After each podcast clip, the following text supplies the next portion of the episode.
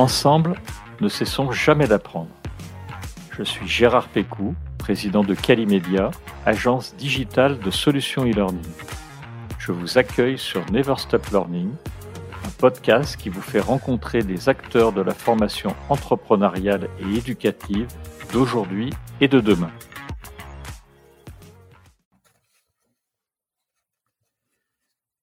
Bonjour et très bonne année 2023 à tous nos auditeurs. J'espère que cette année sera remplie de réussite pour vous toutes et tous. Accomplissez vos projets, concrétisez vos résolutions et surtout ne cessez jamais d'apprendre. Pour démarrer cette année, nous allons nous intéresser à l'apprentissage entre pairs que l'on appelle également pédagogie. C'est un sujet que je trouve particulièrement intéressant tant il ouvre le champ des possibles et bouleverse les codes classiques de la formation professionnelle. Ce fut d'ailleurs un sujet de l'épisode 33 en compagnie de Denis Christol que je vous invite à écouter si ce n'est pas déjà fait. Aujourd'hui, je souhaitais prendre le temps d'approfondir le sujet, notamment aller plus loin sur la mise en pratique dans le monde de l'entreprise. Comment déployer concrètement une formation pédagogique? Comment créer une communauté d'entreprises apprenantes? Pour ça, je me suis tourné vers Diane Len, la fondatrice et dirigeante de WAP, We Are Peers, une solution brillante de pédagogie. Bonjour Diane. Bonjour. Alors avant de rentrer dans le cœur du sujet, est-ce que tu pourrais nous parler un peu de ton parcours, d'où viens-tu? Et comment t'es venue l'idée de créer WAP, qui est donc We Are Peers? Alors moi, j'ai fait le Lyon. Pendant mon éducation, j'ai vraiment pas mal souffert du côté descendant, mais aussi euh, d'une éducation que je trouve assez lente et individuelle petit peu ce côté euh, on attend la fin de l'heure. Alors que pour moi apprendre c'est une source de joie c'est une source de plaisir.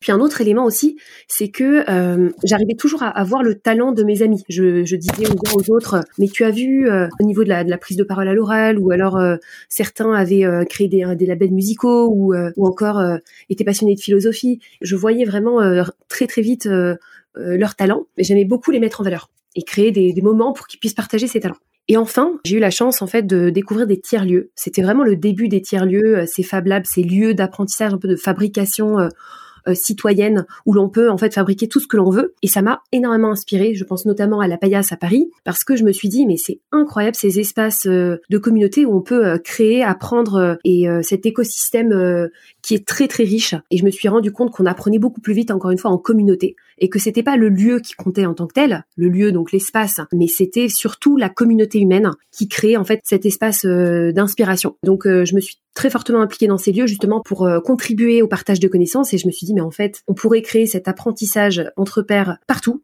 sans avoir besoin de lieu, mais avec une méthodologie, avec un cadre, une structure qui permettrait de le reproduire. Et c'est ce que j'ai créé ensuite à l'EM Lyon Business School. En fait, j'ai proposé euh, ça à mon école. C'était le premier cours entre pairs euh, dans l'école. Et puis après, grâce au succès, c'est comme ça que ça a été étendu à toute la promo. Déjà, bravo pour ça, parce que démarrer un projet entrepreneurial comme tu l'as fait à l'EM Lyon, c'est vraiment très concret. Donc, encore une fois, bravo pour ça, Diane. Pour démarrer, est-ce que tu pourrais nous rappeler ce qu'est concrètement la pédagogie pour toi et comment est-ce que ça fonctionne? Alors oui, en fait, on part déjà du principe qu'il y a un puits de savoir en fait dans chacun de nous. Donc c'est ce qu'on appelle les connaissances tacites. En fait, ce sont euh, des savoirs qu'on acquiert par l'expérience. Déjà, dans le modèle du learning, on sait que c'est 70% des apprentissages qui se font par l'expérience vécue. Ces savoirs-là, ils sont euh, ancrés dans l'expérience et ils sont, euh, pour partie, tacites. Des savoirs qu'on trouve pas dans les livres, pas dans les formations traditionnelles et qui sont très difficiles à transmettre puisque c'est des choses qu'on fait de manière naturelle ou dans l'expérience et il n'y a pas forcément d'espace sécurisé pour transmettre dans les organisations. Alors, il y a une manière de les transmettre, c'est justement dans l'échange entre pairs. C'est quelque chose qui se fait naturellement. Avant, on parlait de machine à café. Maintenant, c'est quelque chose qui peut se produire naturellement. On va transmettre quelque chose entre pairs parce que c'est sécurisé. On parle le, même langage. Donc, ça se fait naturellement. Eh bien, euh, c'est ce qu'on a créé, en fait, avec euh, WAP. En tout cas, on a, on a modélisé euh, ce qu'on appelle la pédagogie, une méthode qui va permettre de partager ces savoirs mutuellement entre pairs entre personnes qui parlent le même langage pour favoriser ce partage de connaissances tacites et pour favoriser en fait euh, cet apprentissage de, de tous. Alors évidemment, c'est pas nouveau, ça existait déjà en 1800 en fait. Pour l'histoire, euh, il y avait une initiative qui s'appelait la classe mutuelle qui permettait aux étudiants aux élèves d'apprendre euh, mutuellement en trois ans, d'apprendre à lire et à écrire en trois ans au lieu de cinq ans dans l'apprentissage classique d'un maître à élève. Parce que les étudiants ont des méthodes d'explication qui sont encore plus performantes ou du moins plus adaptées aux autres étudiants. Donc là, évidemment, on s'est appuyé sur euh, beaucoup d'autres notions, hein, la pédagogie renversée, la notion de partage de connaissances tacites, les groupes de pairs. Et puis, euh, on a créé ce qu'on appelle la pédagogie, qui permet en fait en quelques heures de partager le savoir de 5 à 100 personnes, voire 200, avec euh, un minimum de préparation, un minimum de temps, et de manière capitalisée. C'est-à-dire qu'à la fin, on a vraiment une synthèse de tous ces savoirs, ces talents euh, de chacun, et on va l'accélérer. Alors, d'une manière générale, dans quel contexte on peut déployer la pédagogie?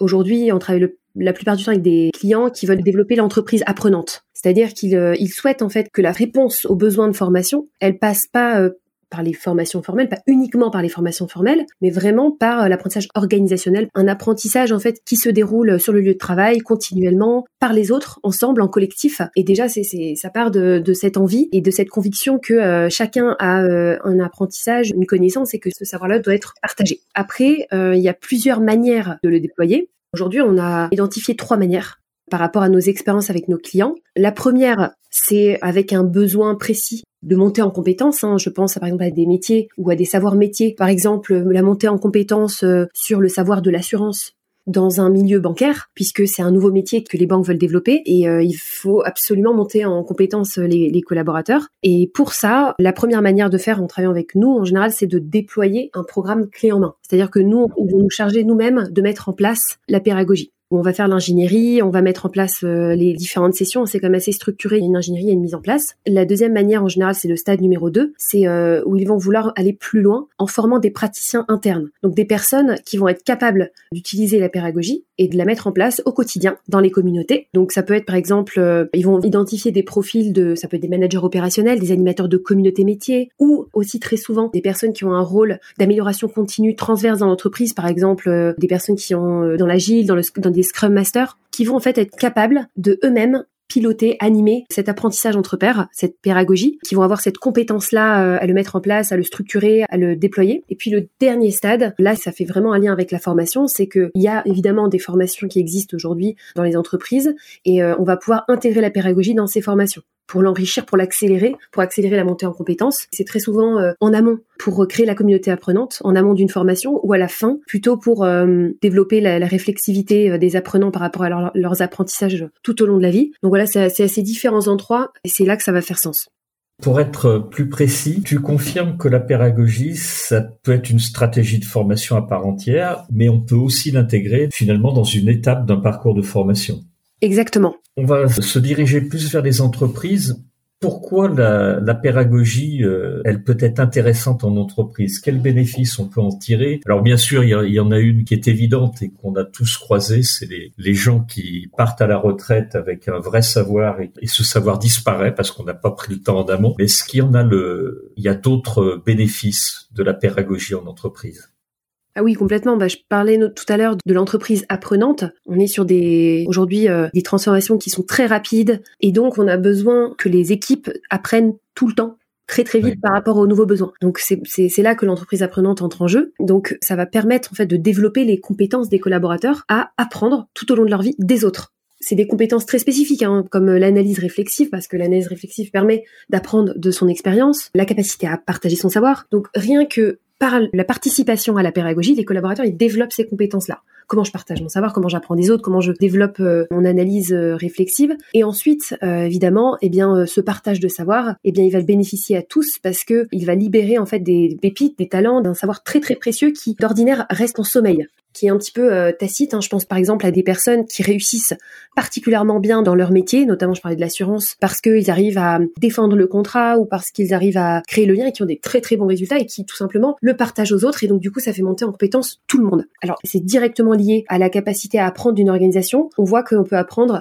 plus de choses plus rapidement on a même calculé que c'était euh, x5 par rapport à un apprentissage classique, parce qu'on apprend de tout le monde. Et ensuite, il y a évidemment un autre effet qui est la création de liens sociaux et développer le sentiment d'appartenance, puisqu'on apprend ensemble, On est sur euh, vraiment un apprentissage qui se fait en petits groupes de cinq, euh, avec des pairs qu'on a choisis ou alors des, thématiques qu'on a choisies. Donc on se sent dans un espace sécurisé. C'est hyper important ce mot sécurisé puisque c'est ça qui libère le partage. Sinon on a de la rétention. On en parlera par la suite, hein, je pense. Mais c'est clair que créer cette, ce sentiment d'appartenance à l'entreprise qui fait qu'on est une communauté, on partage ce qu'on sait et on y gagne à la fois pour soi et pour les autres. Donc ça crée aussi de la fidélisation. Aujourd'hui, les collaborateurs vont rester s'ils sentent ce sentiment d'appartenance et aussi s'ils se sentent euh, grandir. Donc euh, c'est fondamental aujourd'hui pour cette raison, plus que d'apprendre seul, euh, c'est pas du tout quelque chose qui attire aujourd'hui les collaborateurs. Et après il y a un deuxième avantage qui est un peu plus spécifique évidemment, c'est de contribuer à la transformation de la formation.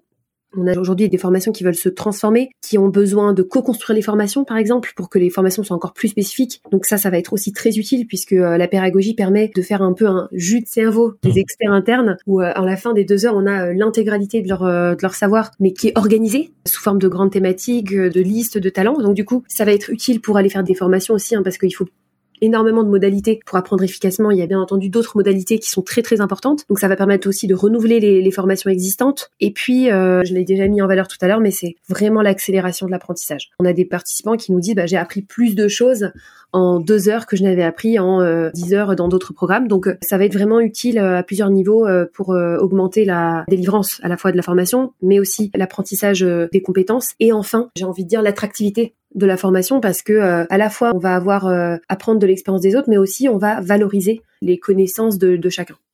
D'accord. Alors effectivement, je retrouve euh, dans ce que tu viens de dire tout un discours euh, qu'on avait eu, alors qui n'était pas du tout euh, axé sur la pédagogie, mais qui était de Gilles Verrier, qui a écrit un livre, Les RH en 2030, et qui nous parlait de la tension sur le, le marché de l'emploi, de la manière d'y répondre en entreprise, et tu le décris très bien, et mettre effectivement de l'humain dans l'apprentissage, ce que tu viens de décrire admirablement. Alors dans les entreprises, justement, il y a souvent des process et des réglementations. Euh, elles sont souvent euh, plus ou moins réglementées, mais il y en a qui sont très réglementées. Est-ce que la pédagogie, c'est pas parfois perçu comme un red flag pour les responsables de formation? Comment est-ce que tu contournes cette problématique? En gros, est-ce qu'il y a des responsables de formation ou des digital learning managers qui ont du mal en fait à lâcher la bride pour mettre en place cette méthodologie-là?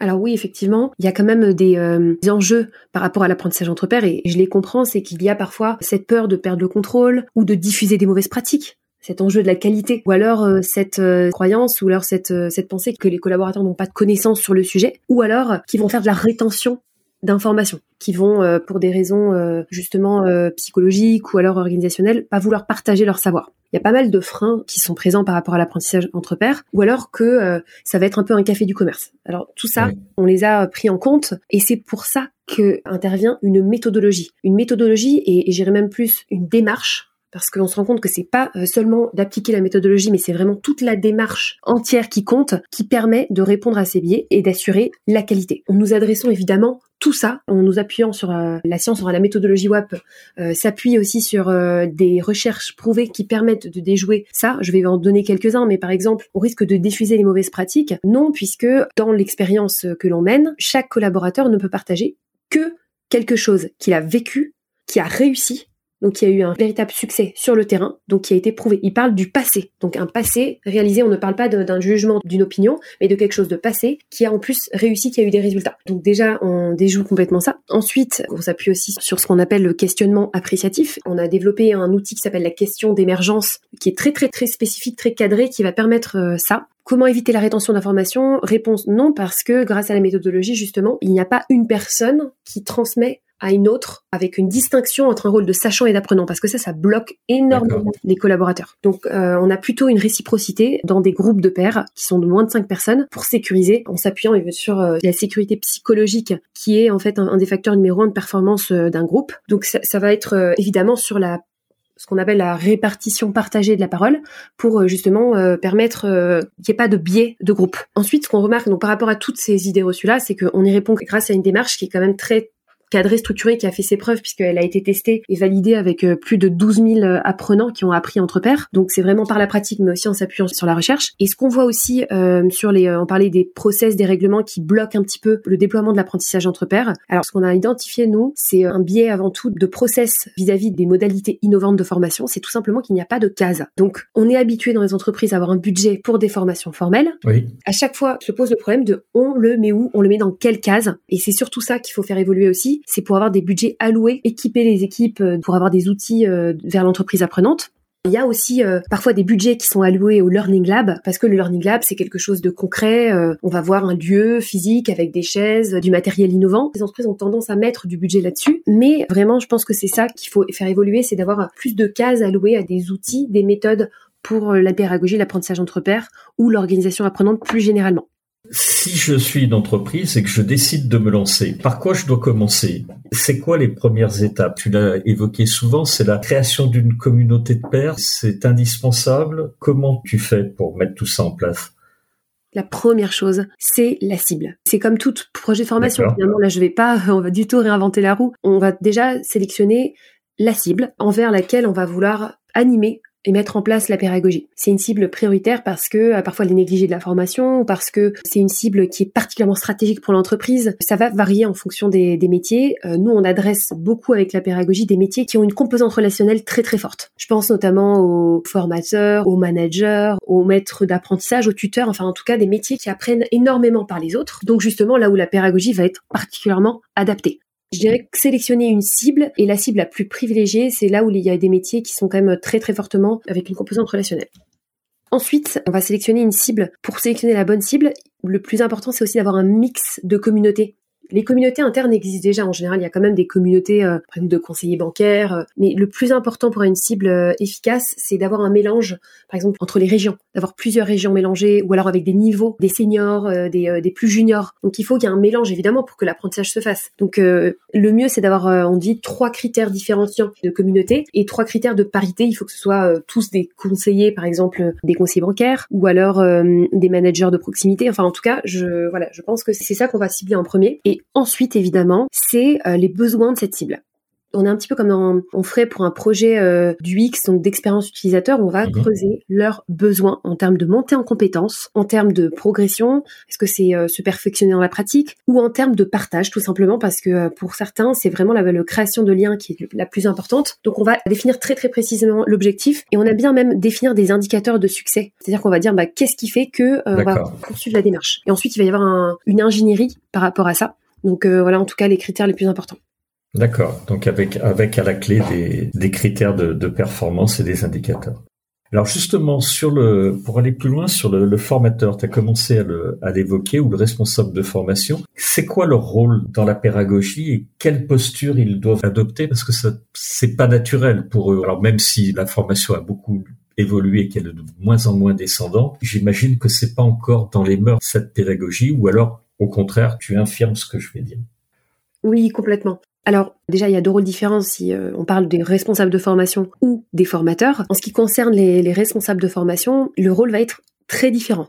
Au lieu de euh, faire un plan de formation, une analyse des besoins, et puis ensuite d'assigner euh, des formations qui répondent à ces besoins, le rôle du responsable de formation va complètement évoluer. Il va devoir aussi lâcher prise un petit peu là-dessus, et il va plutôt en fait être sur une analyse des besoins éventuellement des équipes, mais surtout cette capacité à libérer le partage du savoir des équipes en encourageant l'apprentissage entre pairs par la collaboration. Et donc, son rôle va être plutôt d'équiper le partage de connaissances, donc quels outils ou quelles méthodes on va utiliser, de former des personnes, des praticiens ou des facilitateurs d'apprentissage entre pairs. Dans notre démarche, euh, ce qui marche le mieux, justement, c'est quand les pairs eux-mêmes, donc les membres d'une communauté, mhm. sont eux-mêmes les facilitateurs. Donc on est complètement entre pairs. Par exemple, je parlais encore des, conseillers ou des managers, c'est un membre du groupe qui va devenir facilitateur, qui va prendre ce rôle parce que ça va être tout de suite plus puissant. Mais donc du coup, le rôle des responsables de formation, il va être justement de créer ou d'animer ou de, redynamiser ces, ces communautés et de professionnaliser les animateurs de communautés apprenantes ou de les équiper des bons outils, des bonnes méthodes. Il va quand même devoir un petit peu plus lâcher prise, même si grâce aux outils WAP, eh bien, il peut piloter ça. On a euh, en parlant à des responsables de formation, il y avait cet enjeu, notamment de, ils disaient, ben, c'est ce qu'on a fait, mais du coup, on a perdu la main sur les démarches. On ne sait plus du tout ce qu'ils partagent, quel contenu, puisque c'est devenu complètement informel. Mais là, justement, il va quand même avoir, grâce aux outils numériques et grâce euh, aux outils dont on dispose, avoir un reporting sur euh, quelles thématiques sont partagées, combien de groupes de pairs, combien de sessions. Il va y avoir vraiment cette capacité à piloter le partage euh, de connaissances. Et par rapport aux formateurs, effectivement, c'est une posture complètement différente. Avant, je parlais beaucoup de facilitateur d'apprentissage entre pairs, donc un rôle justement de posture basse au service du groupe qui va guider la co-construction du savoir. Et maintenant, on parle même plus de concepteur et d'animateur parce que tout se joue avant. C'est un petit peu comme euh, l'improvisation, on dit souvent, bah, l'improvisation en fait ça ne s'improvise pas. Bah, c'est comme l'apprentissage entre pairs, ça peut être informel, mais ça ne s'improvise pas. Tout se fait en amont avec une structure. On parle aussi, on le sait, hein, la créativité se libère euh, dans la structure. Eh bien, nous, on a des formateurs qui deviennent qui sont des concepteurs, c'est-à-dire qui préparent la structure en amont de partage avec euh, quelles questions euh, vont être posées. Il y a cinq étapes normalement. La question d'émergence avec les cinq grandes étapes. On va concevoir un scénario, mais ensuite ce scénario, on le donne au groupe et ils sont complètement autonomes on peut avoir 10, 20, 25 groupes qui sont en parallèle et le formateur n'aura n'aura pas du tout à faire quoi que ce soit à part passer dans les groupes et éventuellement être un petit peu euh, à l'écoute, écouter tout simplement quels sont les enjeux, qu'est-ce qui revient. Et c'est une posture qui est tellement agréable parce que finalement on, ne porte pas tout sur ses épaules. On n'est pas euh, dans un euh, schéma de contrôle, mais on est vraiment dans un schéma d'écoute. Même on se nourrit de cette expérience, on se rend compte en fait, on réalise le, savoir et c'est vraiment une posture qui est hyper agréable, beaucoup plus agréable pour avoir joué les deux rôles qu'un un rôle où on tout porter, chaque minute on doit être présent. Là, ça roule et ça me fait penser à cette euh, encore une fois, c'est pas nouveau hein, euh, dans la méthode justement dont je parlais de classe mutuelle. On a euh, un des formateurs qui disait que l'affaire du maître n'est point d'enseigner, mais de bien voir si les élèves de sa classe s'instruisent mutuellement. C'était déjà quelque chose qui se disait en 1800, hein, donc c'est ah pas nouveau. Effectivement. En fait, j'avais une question à te poser, mais tu, tu viens déjà d'y répondre. C'était comment est-ce qu'on on assure que la formation ne parte pas dans tous les sens, mais tu viens d'en parler très très bien. Effectivement, il faut que ça respecte euh, des enjeux prédéfinis, euh, et pour ça, tout ce que tu as créé autour de We Are Peers euh, aide vraiment.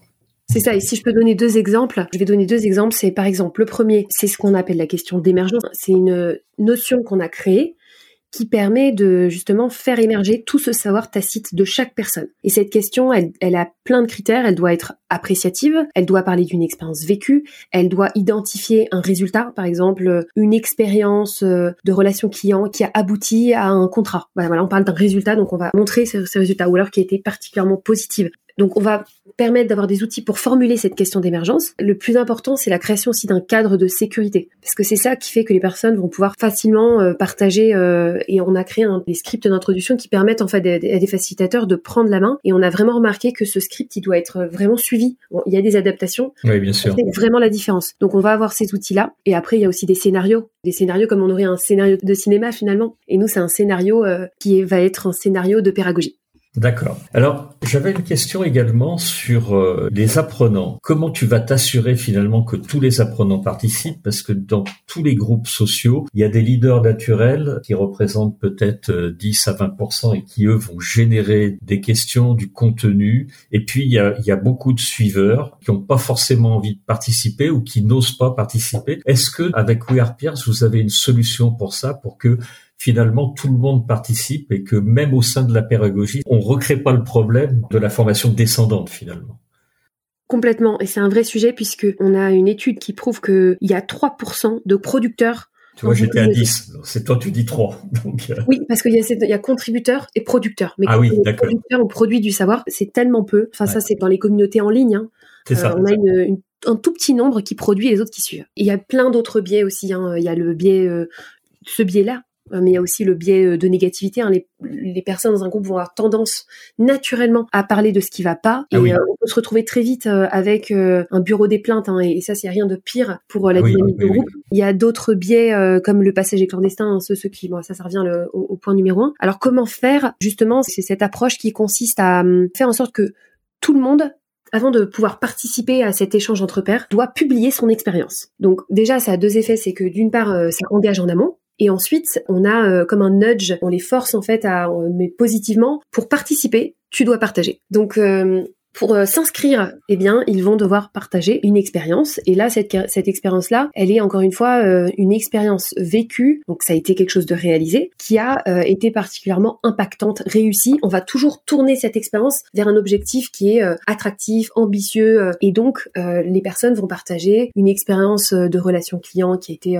hyper forte, hyper marquante. Enfin, en tout cas, il va y avoir énormément d'histoires qui sont qui sont partagées, notamment quand on le fait avec des formateurs. On a chacun qui raconte une, une, une chose pour eux qui est naturelle mais en fait qui est parfois très innovante. Alors ça, c'est la première phase qui permet de les engager dès le début. Et ensuite, on commence directement par le récit de ces expériences. Quand on va commencer euh, par le partage, déjà on les répartit en groupes de 5 et ensuite on, s'assure que chacun ait euh, un espace euh, de 5 à 10 minutes pour partager cette expérience. Donc euh, il va y avoir vraiment un, cadre où les rôles aussi sont répartis. On répartit les rôles pour qu'il y en ait un qui, dans le groupe, s'assure que du coup, euh, eh bien, chacun a eu son temps de parole. Évidemment, on peut passer son tour hein, si vraiment on se sent pas à l'aise. Mais euh, cette structure de partage, elle, elle, fait toute la différence parce que d'une part, on ne parle pas de quelque chose de générique, mais on parle vraiment d'une anecdote. Il hein. faut savoir que quand on raconte quelque chose, même les plus timides, on a de la facilité à raconter quelque chose qu'ils ont vécu, une anecdote, et en plus qui a été une anecdote très très positive, donc euh, cette répartition-là fait la différence et le fait que euh, ce soit quand même timé.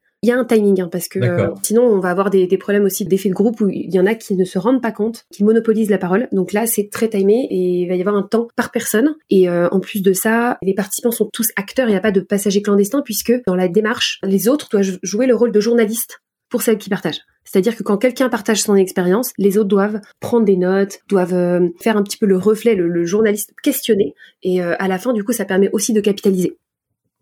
D'accord. J'ai failli te poser la question sur ce que devaient publier les gens. Du coup, tu viens d'y répondre. Donc, ta méthodologie oblige entre guillemets les, gens à, à, publier. Pour participer, ils doivent partager.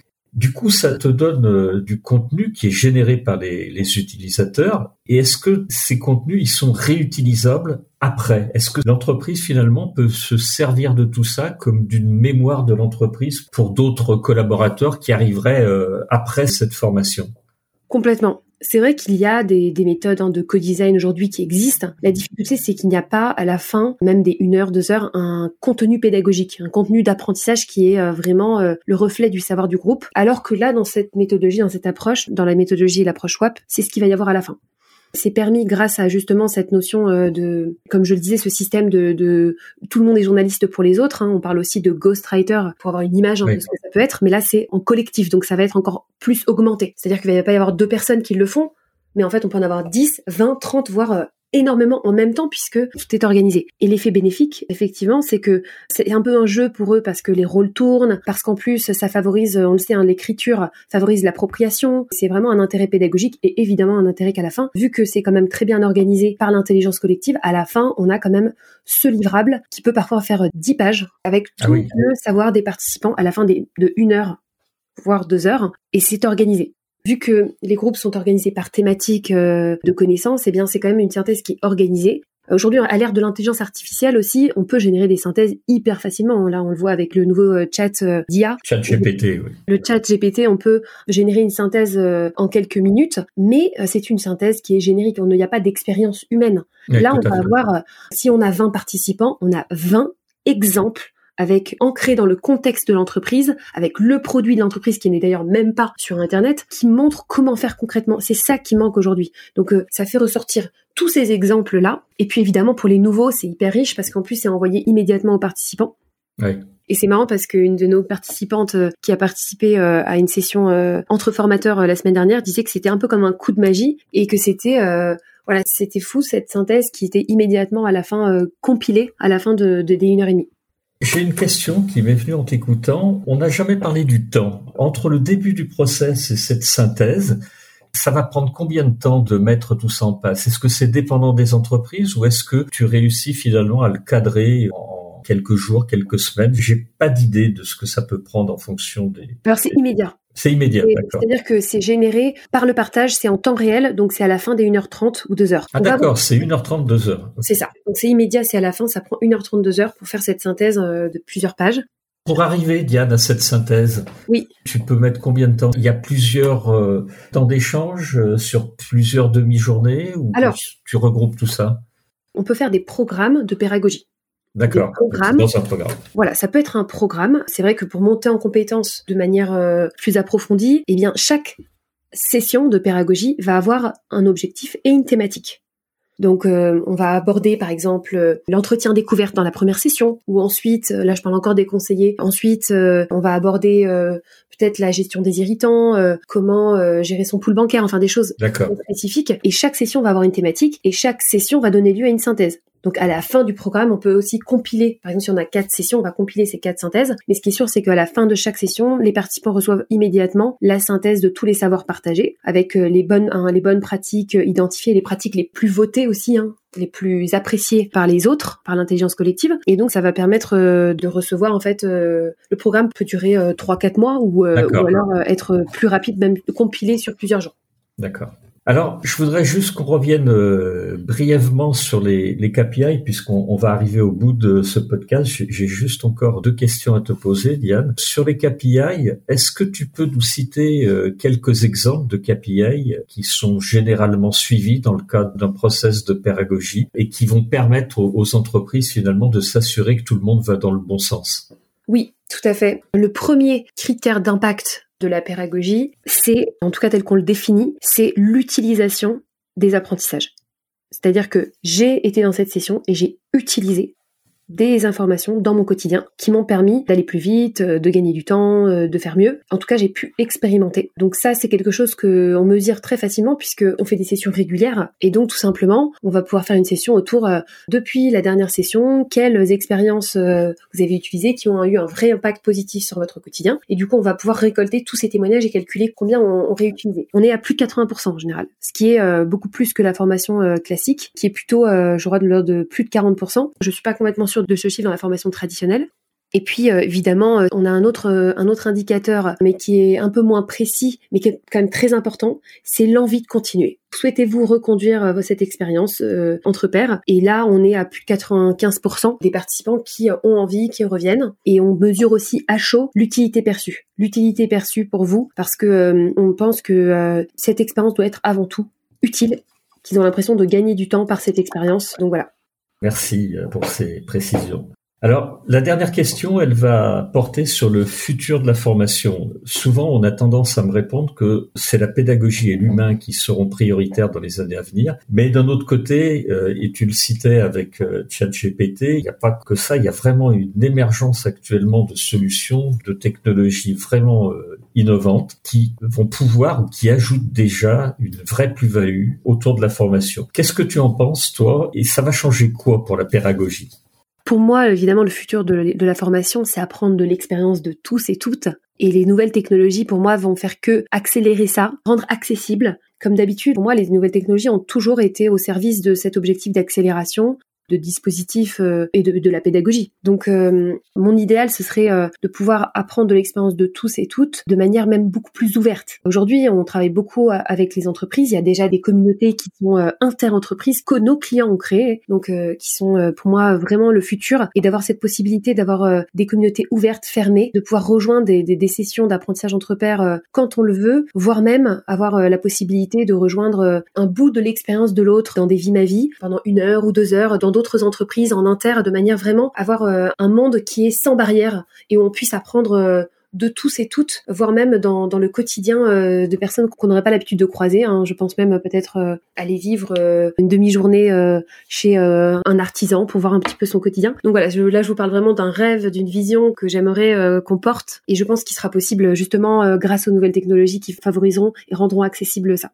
D'accord. Alors, euh, nous sommes arrivés au bout de cet épisode. Un très très grand merci à toi, Diane, euh, pour avoir accepté l'invitation de Never Stop Learning. Je te souhaite euh, vraiment une très belle année en ce tout début du mois de janvier. Très belle année également à tes équipes. Très belle année pour We Are Peers. Je voulais également souhaiter une très très bonne année à tous nos auditeurs qui nous ont suivis. On a fait avec toi, Diane, le cinquantième épisode de Never Stop Learning, qui existe désormais depuis deux ans. Et euh, bah, pour cette année, euh, comme pour toutes les autres, le, credo du podcast de Never Stop Learning, c'est de ne jamais cesser d'apprendre. Ça sera notre credo encore pour cette euh, année 2023, mais je crois que c'est aussi le tien avec tout ce que tu nous as dit, Diane.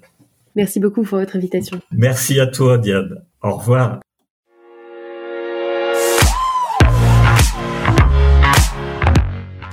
Vous êtes arrivé à la fin de cet épisode. Je vous remercie pour votre écoute attentive. Si l'épisode vous a plu, partagez-le auprès de votre entourage et donnez-lui une bonne note suivie d'un commentaire sympathique pour nous aider à grimper dans les classements. Je suis Gérard Pécou, président de Calimedia.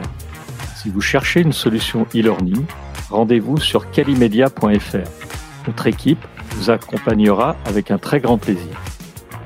Nous nous retrouverons dans le prochain épisode de Never Stop Learning pour qu'ensemble, nous ne cessions jamais d'apprendre.